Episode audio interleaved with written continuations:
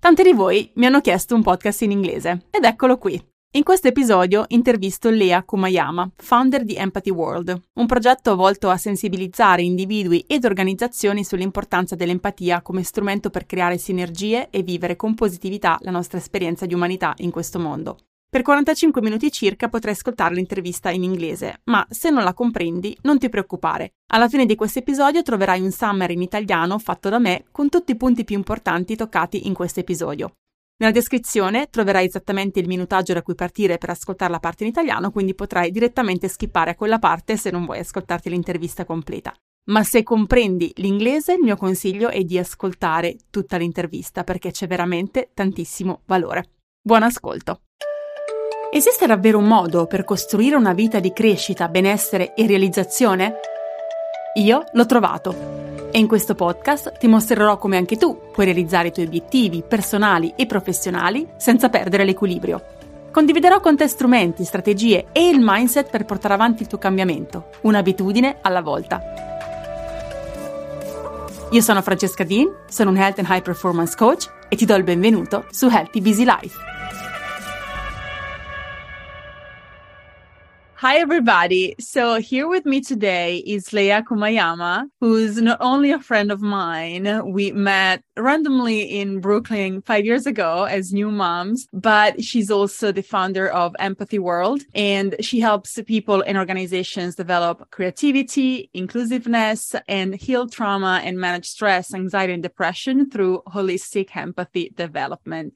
And today we are actually talking about empathy. So, Welcome, Leah, to the Healthy Busy Life podcast. Thank you so much for having me. I'm so glad to be here. So, do you want to add anything? Uh, introduce yourself better than I did? I think you did a great job. I just wanted to say holistic empathy development or HED is something that I came up with to develop empathy for the self and all beings so that we can create a more peaceful planet and repair the world through ourselves and relationships. So the topic of empathy, it's so important. And I think just only in the last few years, we started talking about it in a more relevant way. As you know, my public is Italian. And I think that there, the topic of empathy is something that is still very unknown. And so that's why I was extremely excited to have you here to just give, you know, my listeners and also to me, because I always learn something from you,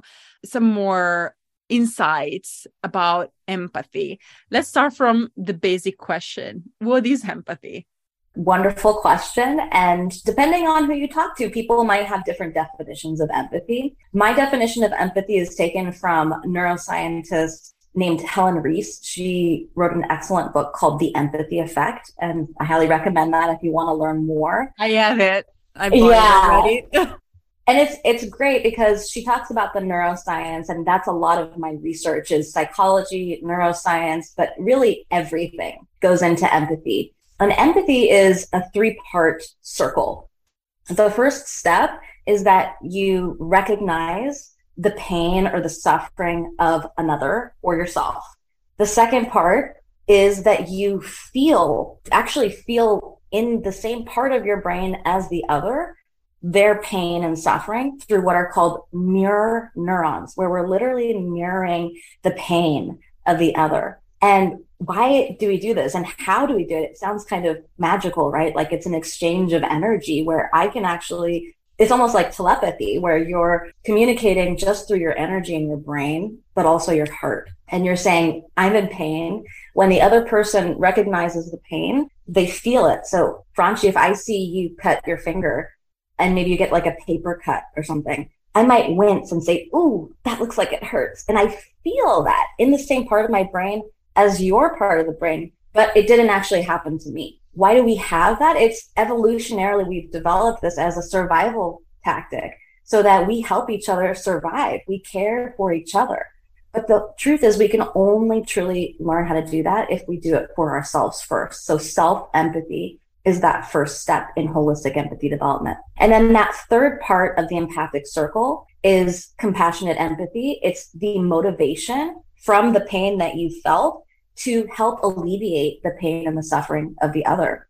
So I call it a circle because it really is a continuous cycle that we go through throughout our whole life that we should continuously develop empathy because we need that to survive and then also to thrive.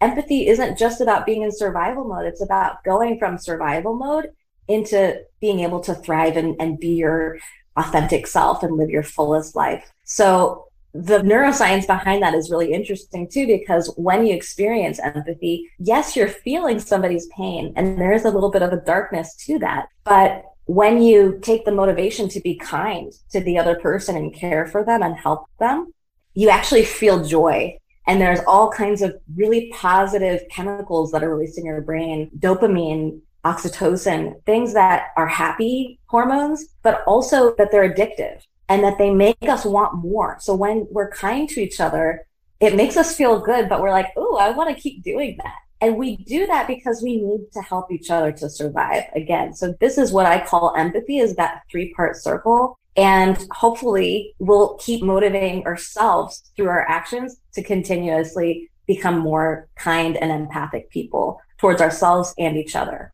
Great. So, well, you in part answered one of the questions that I wanted to ask you, which was why is empathy important? So, like you're saying, empathy is important because, first of all, without empathy, we cannot survive. And the second is, without empathy, we cannot thrive. So, maybe I change the question a little bit. Like, what happens if we do not have empathy and we do not cultivate empathy? Like, where would we end up?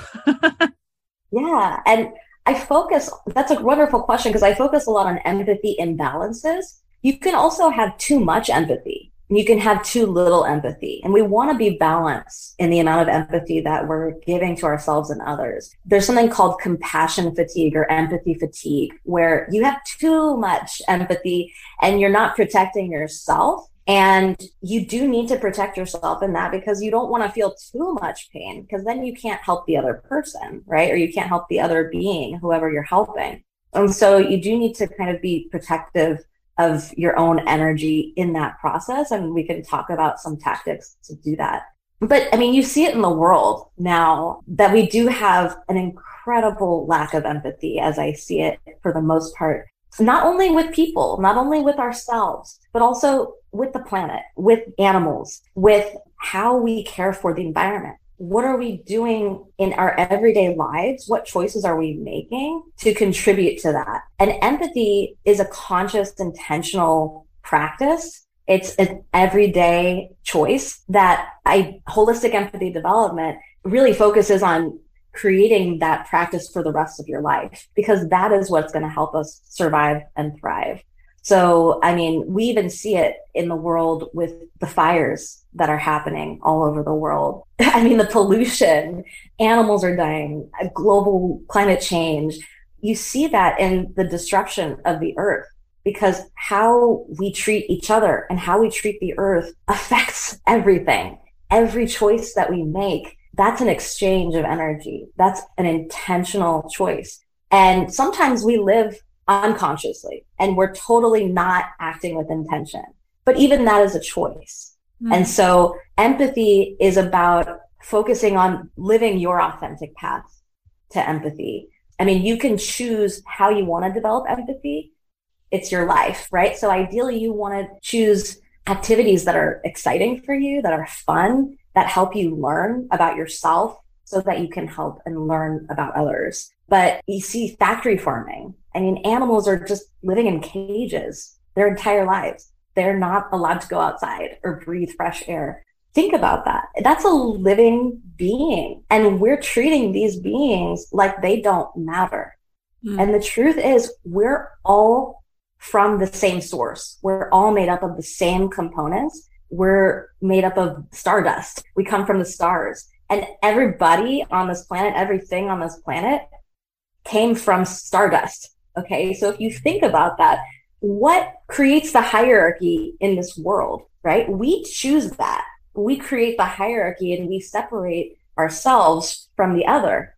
And the truth is we are all one. We are all united through our diversity and empathy allows us to celebrate our diversity and connect with each other and help each other grow through our different abilities and perceptions and talents and gifts. But when we see the other as the enemy or as separate or it doesn't matter about them. I only care about me and my family or what I'm doing. That is selfishness. It's not self empathy. So I want to talk about the difference between selfishness and self empathy because I believe that a lot of cultures have this idea ingrained that if you care for yourself, you're being selfish. And that's just not true. We have to fill up our own cups in order to be able to fill up the other cup. I can't have empathy for you, Franchi, if I don't feel well. I'm going to be focused on me not feeling well, and I'm going to dwell on that probably. I'm not going to be open to helping and caring for you. So that's the first step is I got to take care of myself first thing in the morning if I want to be grounded and calm and able to focus on how I want to live intentionally. But self care goes into that, right? Our bodies, our minds, our emotions are all interconnected. And so when we don't take care of our bodies, our minds are going to be rattling. Our brains are going to not be able to focus very well. And when our nervous system is not regulated, that causes us to be triggered in ways from stress that are not voluntary. And so that's why I'm saying that's an involuntary, like unconscious way to live that we aren't even aware of normally. But the truth is we only have control over ourselves in this life. And even then, if we're not taking care of ourselves, we actually don't have control over that sometimes. So I want people to be aware that self care and self empathy are so important in being able to even have the space for having empathy for others. And think of it as if you're on the plane, right? If you have children or elderly people or other people that you're helping, you have to put the oxygen mask over yourself before you put the oxygen mask over others. Why? Because how are you going to help people if you literally can't breathe? And that's how I think about life, right? That's how I think about empathy is that we have to put the oxygen mask on us. We have to fill up our own cups and say, we're validated, we're loved, we matter, so that we can spread that to others.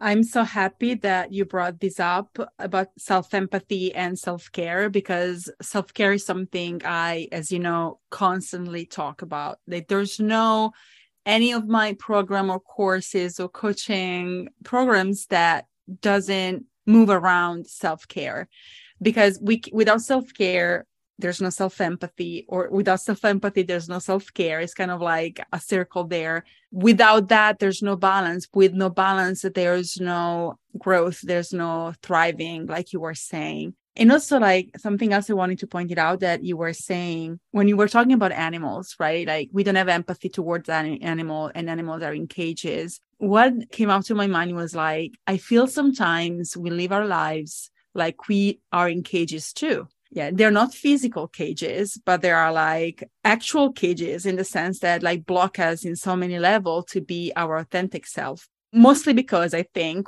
we don't have self empathy. We don't think we matter, like you were saying in your last sentence.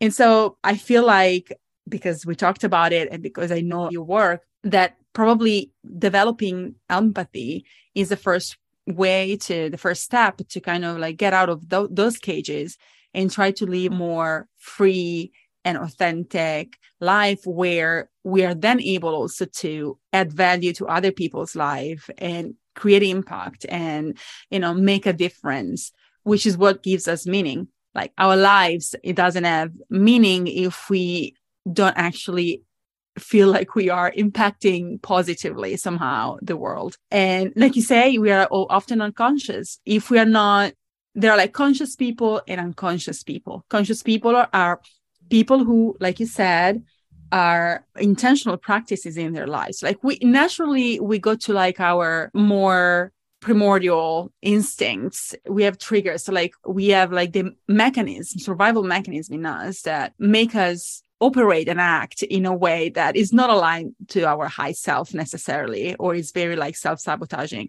but once we are more conscious and we start like living more intentionally our lives and make choices like you say even being unconscious it's a choice. Yes it is. Sometimes i feel like well i don't know if everybody has the tools to understand their unconscious like how maybe you can answer these questions like how do people realize well now that's the time to change like i am unconscious i need to become conscious and i need to when is that moment? How do they know if they don't know it's a wonderful question. And you know every individual has their own path and journey. And a lot of times people will find it in different ways that make sense for them. Listening to your intuition and seeing where you're led is is a good start. But building self-awareness is really the first step to building self-empathy i feel like as well when you're doing the self-care for sure. But the self-care also helps lead us to self-awareness because you can think to yourself where do i feel pain in my life where do i feel it in my body where do i feel it in my choices where do i feel it in my relationships in my interactions and once you start realizing that you are actually responsible for causing your pain, you are responsible for your reactions to life. Like I said, you can't control anybody but yourself, and even that's hard. But even your reactions to life, those are your decisions. And we can train ourselves to react in the way that we want to be. You know, we can train ourselves to become the person that we want to be. We can manifest whatever we want into our lives. We're powerful beings and we often don't have any idea. And it just starts from having somebody tell you, you're powerful, you matter, you belong, you're loved unconditionally. You don't need anybody to tell you that but yourself. And when you learn to do that for yourself and you fill up your own cup, you never search for external validation. Franchi, if you don't give me the compliment that I am searching for, I might get angry or resentful towards you, right? But that's my decision to do that.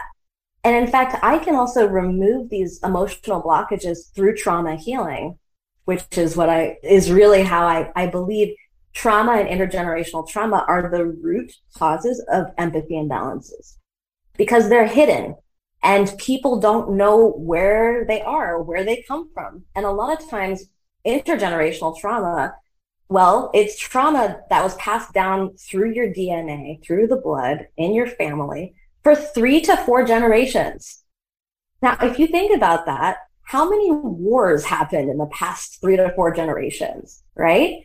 If your ancestors were fighting for their lives or they didn't belong or they were displaced or they were oppressed in some way, they went into survival mode and they felt these overwhelming feelings of shame, guilt, embarrassment. Those emotions get stuck inside of us in our bodies, our brains, and our minds, where they come in cycles, memories, even. Images are passed down through the DNA as well. If you have dreams, you can be having dreams that are telling you about trauma that isn't yours that's what I've found is I've done a lot of trauma healing through dream working analysis, which is part of what I do. And I found, wow, a lot of this trauma is not mine. So you have to pay attention to your pain, but also ask yourself, is this my pain or is this somebody else's pain? And sometimes also we're very sensitive beings and we might be picking up energy from other people around us. And maybe we feel a certain emotion, but you have to ask yourself, is that my emotion or is it somebody else's that I'm picking up? Because again, I told you we have energy, we have the ability to communicate through nonverbal interactions too. And so paying attention to that and saying, is this for me? Or do I need to just feel it and process it and heal that and then remove it? Because I don't want that to be a part of me anymore. That's what trauma and intergenerational trauma healing can do for you. It builds the self awareness so you find what are your trigger points? What are your pains? What are the emotions that are stuck inside of you that you want to get out? When you uproot that, that's when you can throw away the toxic cultures, the toxic behaviors and patterns that are connected to intergenerational trauma that no longer serve you. And you can say, bye. I don't need you anymore. Thanks for teaching me. I appreciate you, but that's not me. I'm going to be who I am and live my authentic life, but I can only do that if I get rid of the trauma. So you have to pay attention. You have to feel your emotions. You have to learn emotional and social intelligence because once you understand what your emotions are, you don't have to feel like some emotions are good and some emotions are bad. That's called emotional perfectionism. All of our emotions are meant for us. That's part of the human experience. And when we suppress our emotions or we numb ourselves to them, we are hurting ourselves in ways that create blockages in our bodies that turn into physical ailments. They turn into sickness and cancer and chronic pain. So you have to let your emotions move through you. You have to feel them and not judge them. Allow them to be, accept them, thank them because they're telling you a message that's very important and they're asking you to pay close, close attention. And again, a lot of times that's not your pain. That's your ancestral pain. So when you feel your trauma, you're feeling your ancestors' trauma because they didn't have the opportunity or the tools or education or support to do that.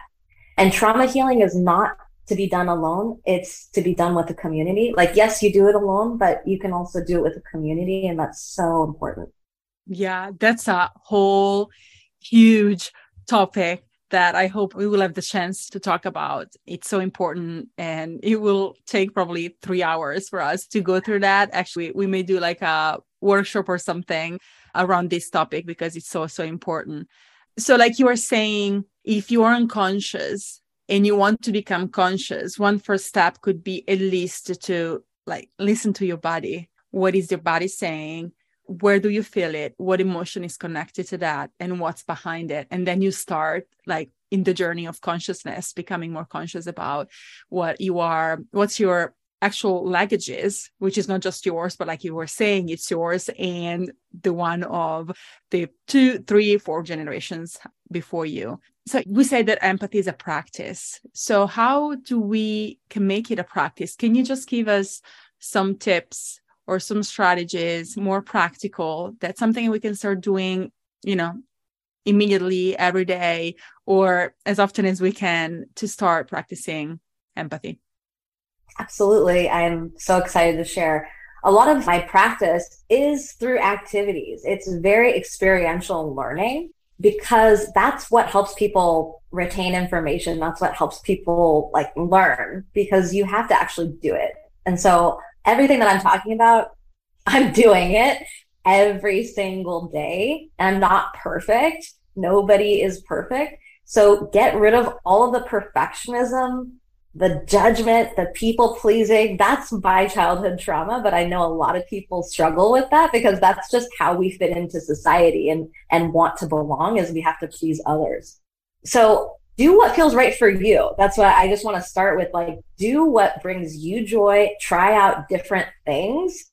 You can start with a mindfulness meditation in the morning to really ground you. There's been so many studies about what meditation does for your brain and your body. And it, it really goes from this to this.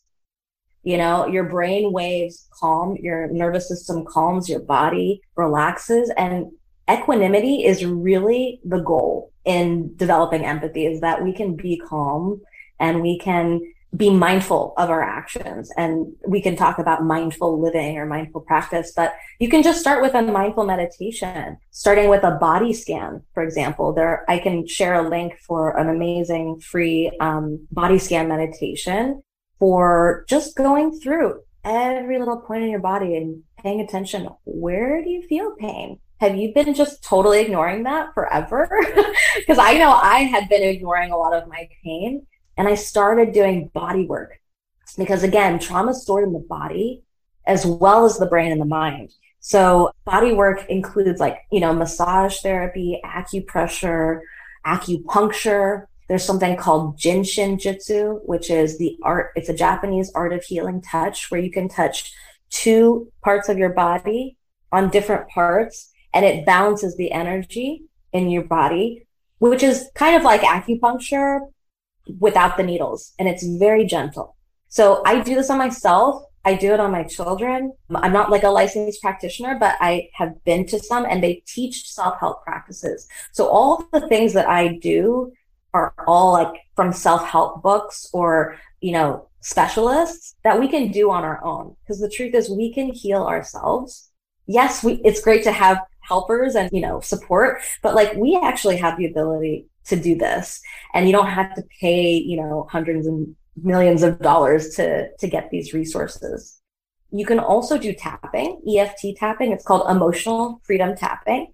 And there's different points, top of the head, the crown chakra, the eyebrow points, side of the eye, under the eye, under the nose, under the mouth, underneath the clavicles, underneath the arms, and on the side of the right hand. Okay. So if you ever feel anxious, this releases cortisol in your body, and that's a stress hormone. So these are like so simple. This is something called thymus tapping. Here's your thymus. This is on your chest. Your, I mean, this is connected to the thymus, right in the middle of the chest. So if you bang on your chest, you don't have to do it too hard. But this initiates the thymus, and it is great for building courage. You could do that in the beginning of the day but also for releasing stress. You can do yoga, stretch your body. When your body isn't stretched out, your posture can't be very good. And what happens when you don't have good posture? You're like hunched over, right? And what does that do to your nervous system?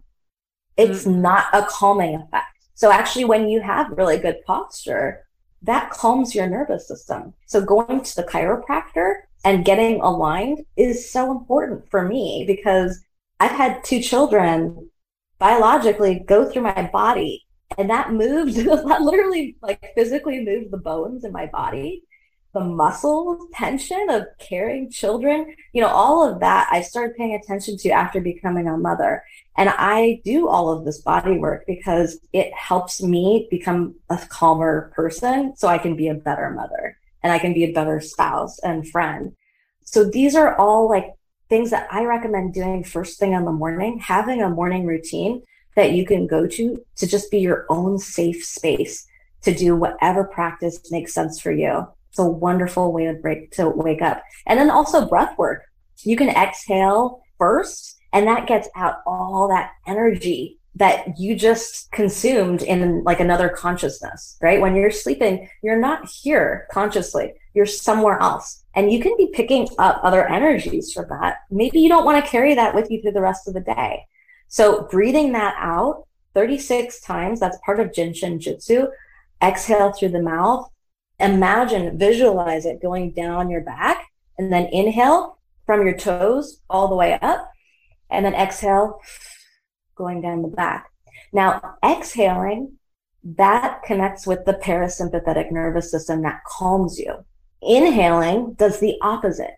And so you always want, if you're trying to calm, you always want to exhale longer and first. And then you inhale for a shorter period of time. And you can count like exhaling like for 10 counts and then like inhaling for five. Or sometimes people do exhaling for eight, inhaling for four. And that is not only calming, but energetically it's cleansing for you. So just having any kind of morning routine. And if you don't get to it in the morning, do it any time of the day that fits into your schedule. It's so important and it's going to keep you balanced and grounded so that you can have empathy for others. Right. So all the practices that you described help calm your nervous system. I understand. How does that put us in a better position of being empathetic towards the world? When your nervous system, the sympathetic nervous system, is ignited, that can cause you to go into a trauma response related to stress. So a lot of people experience stress in their everyday lives. But when we talk about trauma, trauma is connected to stress and there are certain triggers that every individual has unique experiences and perceptions of fear and stress and anxiety. And so if you are experiencing stress and you don't know how to calm yourself and cope with that anxiety and maybe you feel certain emotions related to trauma that's been stored in your body the signal is going to come into your brain and it's going to say you're stressed, you're in danger. Go into survival mode. And that's fight, flight, freeze, and fawn. Those are all involuntary stress responses that are triggered and connected to trauma. And again, if you have intergenerational trauma, you might not even be aware of why you feel a certain way when somebody tr- speaks to you in a certain tone. If you hear a cry or scream, that might stress you out and trigger you in a way to be like, oh, something's wrong. I need to go into survival mode. What do I do now? I'm going to start running for my life like a tiger's chasing me, right? those are not conscious, those are not logical. And trauma responses are not logical because it doesn't have a sense of time when it first reaches the first part of your brain. Then it, once the signal hits another couple levels of the brain, it's like, oh, now I know where I am. I'm in the present here and now, but I thought I was way back, time traveling back in the past because that's just what your brain has done to survive over time. That's evolutionary. Like you exist now because your body, your DNA, and all of the people before you had to survive in some kind of way. And adjusted not, to what? Yeah. Yes, adjusting to modern times versus cave person times when we were like running from animals, right? Like we're still those people.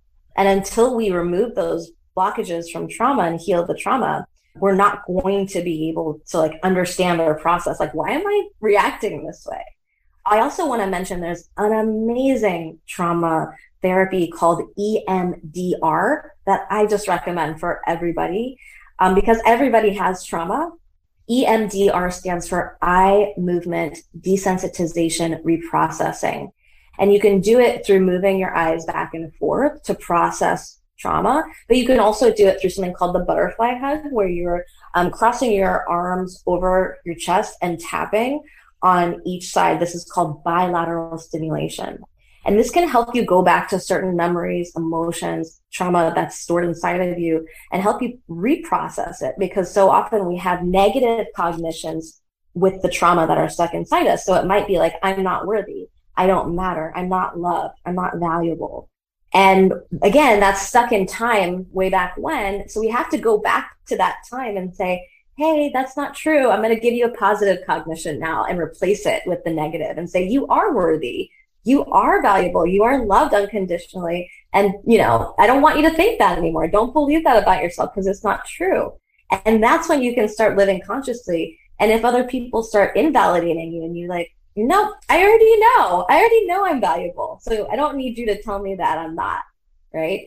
That kind of trauma healing goes to the root and that will really uproot the trauma. It's amazing. Wow. So much squeezed in like, I don't know, 30, 45 minutes. It's like we open so many gates uh, we we should walk into them and and but like we cannot for time reasons but it was super helpful. And as you see, like these practices that Leah recommended are just, you know, things that may take 10 minutes or 15 minutes if you do them all every morning. And I'm sure even just like moving your body, working out, being nature, walking outside, there are many other things you can do to kind of uh, calm yourself or center yourself, nurture your body, like eat the right food, intentionally taking care of yourself and telling yourself, I am worthy and I love myself and I'm going to take care of myself. And when we think that about us, then we think that about others too. And so the world is not that bad place we have to defend ourselves and protect ourselves from, but become something we can open in a more vulnerable way and interconnect with others because we also need that very much at a very deep level. We are not in this world just to be us like alone we need that connection. But without empathy, that connection and vulnerability, that connection will never happen. And we'll end up living a life that's not full. It's not fulfilling. It's not joyful. It's not like we have a huge potential in our hands if we start doing the work. And if we start like with the, these tiny practices that, which then can develop in something bigger and bigger and bigger, but something that we can manage and you know, like happiness is the goal, right? Not just being happy all the time, because of course we gotta welcome all emotions, as you said, but like aiming at being not necessarily happy, but being probably resilient, resilient, resilient and authentic and understanding ourselves and the world and the people around us. You were also mentioning emotional intelligence in a way that you feel safe, even though things are not, you know, are craft to use a, a more immediate word. And that sets you free and makes you yeah want to grow want to thrive want to help want to create an impact and you actually live your life we survive our lives for the majority of us for the great part of their lives they survive their lives. We can live them. Absolutely. And that kind of goes into creating healthy boundaries. I know you wanted to talk about that today and that's so important in developing self empathy because if you do not feel safe you cannot have empathy for anybody because you're going to be in that survival mode, right? How do you go from being isolated and protecting yourself overly to becoming more vulnerable and open and curious and then developing creativity and all of those things? This is part of my holistic empathy development seven steps to empathy model that I've created because really vulnerability and curiosity is the first step. But you want to feel safe in order to be vulnerable. So how do you do that? Well, creating and communicating boundaries is really important. And that it starts with the emotional intelligence, of course, of like even understanding that you need to kind of protect yourself sometimes. You can't just be open to everything all the time because there's some negative energies out there you don't want to let into your space, right? So even just being conscious of like, what do I want to let in? And what do I want to block out? That is creating your own safe space for living every day. And you start it in the morning with your morning practice too. And you talk about what kind of day do I want today? What kind of gates do I want to put up? And this goes into the emotional validation that I talked about earlier is like, if I have a relationship with somebody, Franchi, and they don't validate my emotions when I feel a certain way, that maybe it's uncomfortable. Maybe I feel hurt or angry or sad instead of numbing myself to that, instead of allowing people to shame me for having those feelings, ideally you would just say, you know what, your feelings matter. Those are valid feelings. And so often we get defensive, like, oh, I'm not doing that. I didn't mean to do that, you know? But if we don't just validate and say your emotions are valid, that can create an unsafe space in relationships where I don't want to be in a relationship with somebody that because it's not even conscious, but it's the trauma that's stuck inside us that triggers us and gets us angry because there has been an injustice of some sort. And that's when we say, you know what? I'm going to create this boundary now. So I am keeping myself safe and protected. So I don't feel this way anymore. Because if you're not going to respect me and the way that I want you to talk to me and treat me, then I don't need to interact with you. I don't need to put myself in those situations. And that is self empathy. It's paying attention to that, those pain points where it's like, I don't have control sometimes over my reaction if it's tra- traumatic for me. But if the other person doesn't care about my trauma, even when I'm communicating that I need to feel safe in a certain way, I don't need to have that person in a, you know, in my life in that same kind of relationship that I was depending on them for. And that's my choice. That's my decision. So I can choose who I want to let into my circle. And sometimes it's painful if it's close family, it's close friends, and they just don't get it. They don't understand. But I have to keep myself safe. That's first and foremost. That's my priority. And if other people can't help me feel safe, I won't put myself in those situations anymore and I can still send them love. I can still have empathy for the other person. I can still understand they have their own trauma and not take that personally, but I can simultaneously be hurt by them as well. And that's okay. I don't need to control them and they don't need to control me. We can be um, loving and kind towards each other and communicate. This is how I feel safe. This is how I want to be treated how can I do that for you? And it's the reciprocity that you really need in a secure relationship. You have to be able to feel that the other person is being mindful of you. But of course, you have to give that as well. So that's been such an important lesson for me on my journey. That's that's so true. It's like you try, you communicate your boundaries, but not always the other person is able for because maybe they have their own traumas like you're saying or they don't have the tools to respect those boundaries so there you have a decision to like either cut off the relationship altogether or try to work out a way to make that relationship healthy with healthy boundaries which is extremely sure. important and boundaries also like by saying no and protect our space so we can take care of ourselves so we can be empathetic and everything that we already discussed so that's extremely extremely important Yes. And I also want to say that creating boundaries is not a way to control other people. Like I said, I'm not trying to control anybody but myself. Yeah. But that's all I can do, right?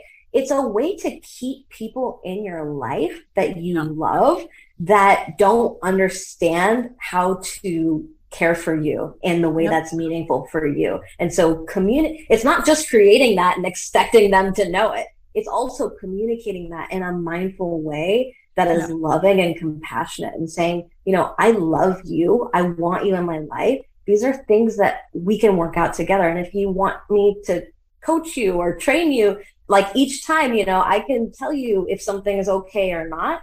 And please don't take that personally, you know, or I can, if things escalate and I get upset by something, I'm just going to leave. Please don't take that personally. I'm just going to not go there. And that's okay. We're allowed to do that. But I think as children, if you have childhood trauma, you were told, no, you're not allowed to feel your feelings. You're not allowed to be your authentic self. You have to be whatever my emotions are. You know, you have to feel what other people are feeling. You have to do what other people are doing. And that's not true. You can do what you want to do. And what you need to do to keep yourself. What you need. Yeah, exactly. Awesome. Thank you so much, Leah, for the like knowledge that you poured at us. It's been extremely like uh, insightful and uh, interesting. You know, I love talking about this, and we spent hours and hours talking about these things. It's a privilege to have somebody in your life who you can have these conversations with. So I'm lucky to have you in my life. And uh, tell us just very quickly where we can find you. I will put all the links in the episode notes, but tell us. Sure. Thank you so much for having me. It's such an honor to be part of this and to, to chat with you. My website is www.empathyworld.org, O-R-G. You can find me on Instagram. It's at empathyworld.hed, which stands for Holistic Empathy Development. And I'm going to be starting, you know, launching a blog and, and newsletter and things like that. So you can sign up on the website. And stay tuned for more. I'm going to be doing a lot more content in the next year. And I'm going to be doing a lot of positive parenting and working with workplaces. I used to work in global HR. So human resources is a specialization of mine. And I want to help people thrive in all areas of their life, but also with parents, with relationships in the home. That's where empathy starts. That's where it's taught. And I want to connect with anybody who wants to learn about empathy. And again, it's not just for humans, it's for the entire world, it's for all beings. Thank you so much for having me. Thank you. La prima domanda che ho fatto a Leah in questa intervista è che cos'è l'empatia? Lei descrive l'empatia come un ciclo in tre parti. Il primo step è quello di riconoscere il dolore e la sofferenza negli altri, ma anche in te stessa. Ad un secondo livello cominci a sentire effettivamente la sofferenza degli altri, al punto che si attivano nel tuo cervello le stesse parti che si attivano nel cervello della persona che sta effettivamente vivendo quell'esperienza. Questo è un concetto che in psicologia e neurologia si chiama mirroring, quindi proprio rispecchiare. Il motivo per cui cominciamo a sviluppare questo tipo di sentire e quindi lo stesso modo in cui quando vediamo qualcuno che si fa male, perde sangue, magari si fa un taglio, riusciamo a sentire quel dolore, proprio si attivano le stesse aree del cervello, è proprio un istinto, è un meccanismo di sopravvivenza che ci aiuta in qualche modo a prevenire e a immedesimarci in quelle situazioni così da evitarle. La terza parte, il terzo livello, è un'empatia compassionevole ovvero la sviluppiamo al punto tale che diventa una motivazione che ci porta a voler alleviare la sofferenza dell'altro. Quindi in un primo step la riconosciamo, in un secondo step la sentiamo, in un terzo step la vogliamo alleviare. Quando tu comprendi e hai cura dell'altro e sei gentile con l'altro, con empatia, ti senti bene. Ci sono proprio dei cambiamenti ormonali fisiologici che ti danno una sensazione di benessere che ti spingono quindi a reiterare quelle azioni e quell'atteggiamento e quell'attitudine. Perché è importante coltivare empatia? Perché senza empatia non sopravviviamo e senza empatia non possiamo fare veramente progressi nella nostra vita in maniera proprio olistica, a 360 gradi. La nostra natura umana ci porta ad essere interconnessi con gli altri e senza empatia non lo facciamo in maniera sana e sostenibile. Non riusciamo a coltivare relazioni che ci possono supportare, non riconosciamo il valore in noi stesse, vediamo il mondo esterno come un nemico da cui difenderci invece che il luogo in cui possiamo costruire in sintonia con gli altri una vita su misura per noi. Quindi avere empatia è importante e se da un lato in tanti ne hanno poca, si può anche avere troppa empatia. È quello che Lea chiama fatica empatica nell'episodio del podcast, nell'intervista. Se hai troppa empatia e senti troppo la sofferenza degli altri, e questo succede spesso anche a persone che sono altamente sensibili, paradossalmente non puoi più aiutare gli altri. E quindi è necessario proteggersi con i dovuti boundaries di cui parleremo a breve. Il presupposto per poter vivere una vita in cui ti relazioni al mondo in maniera empatica è avere autoempatia. Non possiamo provare empatia nei confronti degli altri se non ci sentiamo bene, se ci trascuriamo, se non ci prendiamo cura di noi stesse. Quindi essere empatici verso noi stesse è il primo passo e non è egoista. Ne parlo sempre in questo podcast parlando di self-care. Ecco, self-care è un modo per praticare empatia nei confronti di noi stesse. Il nostro corpo e la nostra mente, le nostre emozioni sono tutte interconnesse. Quando non ci prendiamo cura del nostro corpo, il nostro sistema nervoso non è regolato e questo ci porta ad agire in un modo non intenzionale, non conscio e spesso non ottimale. Senza self-care non c'è self-empathy, autoempatia. Senza autoempatia rimaniamo un po' in gabbia, non pensiamo che valiamo e questo non ci permette nemmeno di riuscire a creare impatto sugli altri, a fare la differenza, che è proprio quello che dà significato alla nostra vita. E il presupposto per essere autoempatici è avere autoconsapevolezza. Se non ti chiedi dove sto soffrendo ora nella mia vita, dove sto avendo difficoltà, in quale area, nel mio lavoro, nelle mie relazioni, quando ti rendi conto che sei tu responsabile di quella sofferenza, nel senso che anche se non l'hai inflitta tu in primo luogo, ma non hai fatto nulla per cambiare le cose, continui a rimanere in quella situazione, quello sta a te. Possiamo lavorare su noi stesse ed allenarci per cambiare il modo in cui ci percepiamo e in cui prendiamo il controllo della nostra vita. Ma se non abbiamo consapevolezza, come possiamo prendere consapevolezza che dobbiamo acquisire questa consapevolezza? Questo è un po' un giro di parole. Se non sai da dove cominciare per acquisire la consapevolezza che ti serve per poter portare avanti il cambiamento che desideri e coltivare empatia, comincia dal tuo corpo. Il tuo corpo immagazzina tutto quello che ti succede, quindi se non hai ancora una consapevolezza cognitiva di dove ti trovi nella tua vita, cerca quelle risposte nel tuo corpo. Comprendi dove stanno i blocchi, le tensioni, dove provi dolore, dove l'energia è bloccata. Cerca di comprendere quali emozioni sono associate a quel blocco fisico. Le emozioni sono un aspetto importante per poter sviluppare autoempatia ed empatia. In particolare imparare a regolare le nostre emozioni, riconoscendole, accogliendole e cercando di comprendere cosa ci stanno dicendo, lasciando anche che ci guidino nell'azione, lasciando che fluiscano nel nostro corpo. Perché se non lo fanno, se rimangono bloccate, questo può impattare significativamente anche la nostra salute fisica nel lungo termine. Lea ci dice che l'empatia è una pratica. Come possiamo fare per praticarla?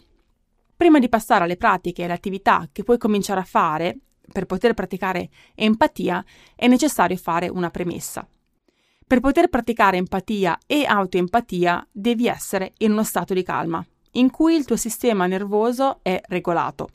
Questo è fondamentale perché se non siamo in grado di regolare il nostro sistema nervoso, agiamo in maniera inconscia. Abbiamo una risposta che viene dallo stress che stiamo vivendo, generato a sua volta dai nostri traumi pregressi, che il nostro corpo e la nostra mente hanno registrato e che ci tengono quindi in uno stato di allerta. Senza calmare e regolare il nostro sistema nervoso andiamo in quella che si chiama flight, fight, freeze response, che si traduce come scappa, attacca o immobilizzati, quindi una risposta che è primordiale, che si attiva in situazioni critiche di stress collegate spesso a traumi pregressi. quando hai dei traumi pregressi, e tutti noi li abbiamo perché non devono essere cose grandi come abusi o cose di questo genere, ma si generano da molto molto meno. Queste sono esperienze traumatiche che abbiamo sviluppato nella nostra infanzia. Non sai nemmeno perché quando qualcuno magari ti parla in un certo modo hai una certa reazione per la quale si attiva la tua modalità sopravvivenza e senti che devi difenderti, scappare, immobilizzarti, sei in allerta. Queste reazioni non sono logiche o consce, sono mosse dal nostro istinto primordiale, legato appunto a delle reazioni che noi abbiamo sviluppato a seguito di cose che ci sono successe nel passato. La terapia EMDR è un tipo di terapia che ti può aiutare a riprocessare i tuoi traumi passati, così che puoi fare un reframing, quindi cominciarli a rivedere in un'ottica differente, vedere quelle esperienze riviverle in maniera che più positiva, così che smettano di invalidarti. Quindi, per poter praticare empatia, abbiamo necessità di imparare a regolare il nostro sistema nervoso. E per poterlo fare ci sono delle pratiche che Lia ci ha consigliato cose molto piccole che possiamo cominciare a fare già da subito che ci permettono appunto di creare quello stato. Per esempio, puoi cominciare con la meditazione. Il tuo sistema nervoso si rilassa e questo è appunto un presupposto per poter esercitare empatia nei confronti di te stessa e poi anche degli altri. Puoi cominciare con un body scan, con una scansione del tuo corpo. Provare a notare dove senti il, la tensione, dove senti il dolore, dove senti che qualcosa non va.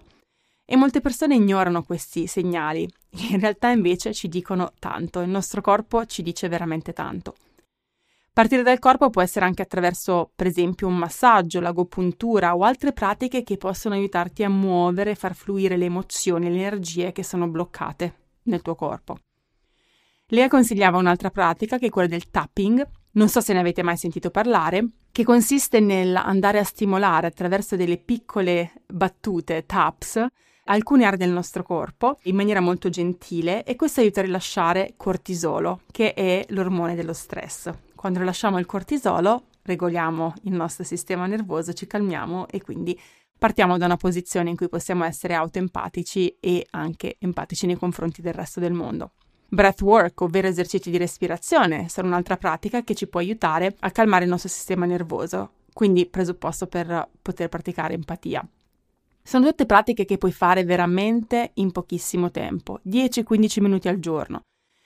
Anche prenderci cura di noi stessi in generale, ascoltare i nostri bisogni, dare spazio ai nostri desideri, ai nostri progetti, muovere il nostro corpo, nutrire il nostro corpo adeguatamente, sono tutte pratiche di self-care che vanno ad aiutarci a coltivare autoempatia, che abbiamo detto è il presupposto per poter poi praticare empatia nei confronti degli altri, creare delle sinergie bellissime con il mondo intorno a noi. Non ci sentiamo costantemente minacciate, che quello che è intorno a noi è un rischio, un pericolo, è qualcosa che vuole prendersi vantaggio di noi, ma riusciamo invece a lavorare con il mondo intorno a noi, rispettandolo, accogliendolo, cercandolo di comprendere, portando avanti quindi la nostra vita in maniera molto più serena, positiva e questo è anche il presupposto per poter fare tantissime cose e portare tantissima ricchezza e abbondanza nella nostra vita. Ovviamente, oltre a tutte queste pratiche, come dire, corporee, partendo dal corpo, che in qualche modo è il modo più semplice per poterci attivare, è importante affiancare anche appunto un percorso di autoconsapevolezza. Ad un certo punto, quando abbiamo creato quello spazio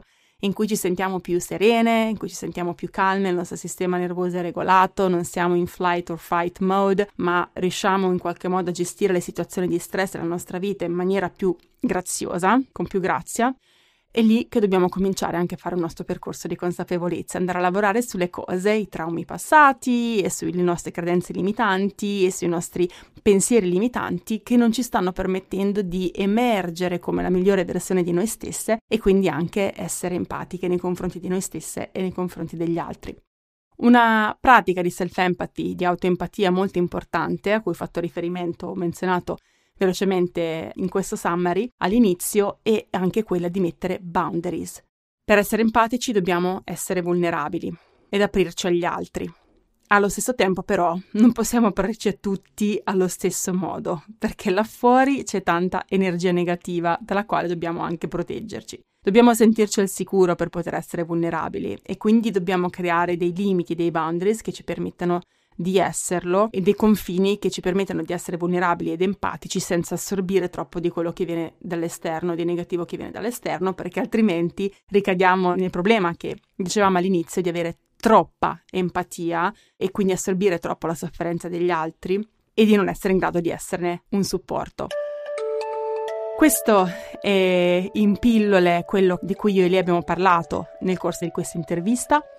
Vi lascerò nelle note all'episodio anche i contatti di Lea se la volete seguire, volete seguire il suo lavoro e ovviamente io sono qua a disposizione per raccogliere le vostre condivisioni, le vostre riflessioni, quello che questo episodio possa avervi scatenato cose nuove che vi può aver insegnato, ha insegnato cose nuove anche a me, quindi immagino che abbia insegnato cose nuove anche a voi. Noi ci sentiamo come sempre settimana prossima con un nuovo episodio di Healthy Busy Life.